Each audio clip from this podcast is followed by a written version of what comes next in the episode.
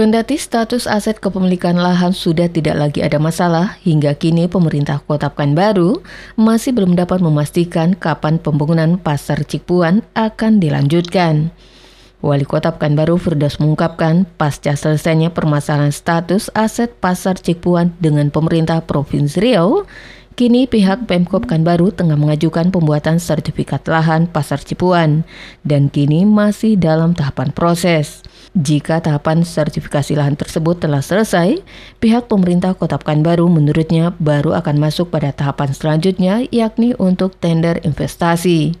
Sama seperti sebelumnya, Wali Kota juga menegaskan dalam kelanjutan pembangunan Pasar Cepuan, pihaknya akan berupaya untuk mencari jalan tengah agar semua pihak diuntungkan, baik pemerintah, investor, atau juga pedagang menjawab wartawan terkait dengan masa baktinya sebagai wali kota yang akan segera berakhir dan kelanjutan pasar Cipuan yang masih belum ada kepastian, wali kota menyatakan akan segera mencari solusinya untuk pasar Cipuan sebelum masa tugasnya berakhir. Pengurusan status tanah.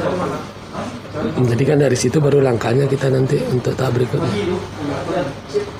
Stat, status kepemilikan tanahnya ya, dari proses ini kan sudah diproses di kita ajukan ke agraria. Jadi tahapannya masih sampai di situ. Ya harapan saya tentu secepatnya, tetapi kan kita tahu juga agraria juga di Pekanbaru ini volume kerja juga akan tinggi ya. Ya mudah-mudahan itu bisa cepat selesai.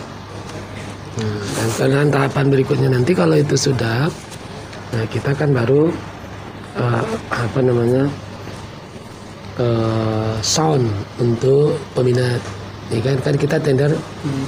uh, jadi begini.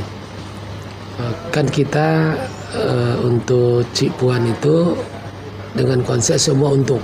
Oh, iya. masyarakat untung pedagang untung investor untung pemerintah, pemerintah untung. Desi Suryani itu meliputan Barabas melaporkan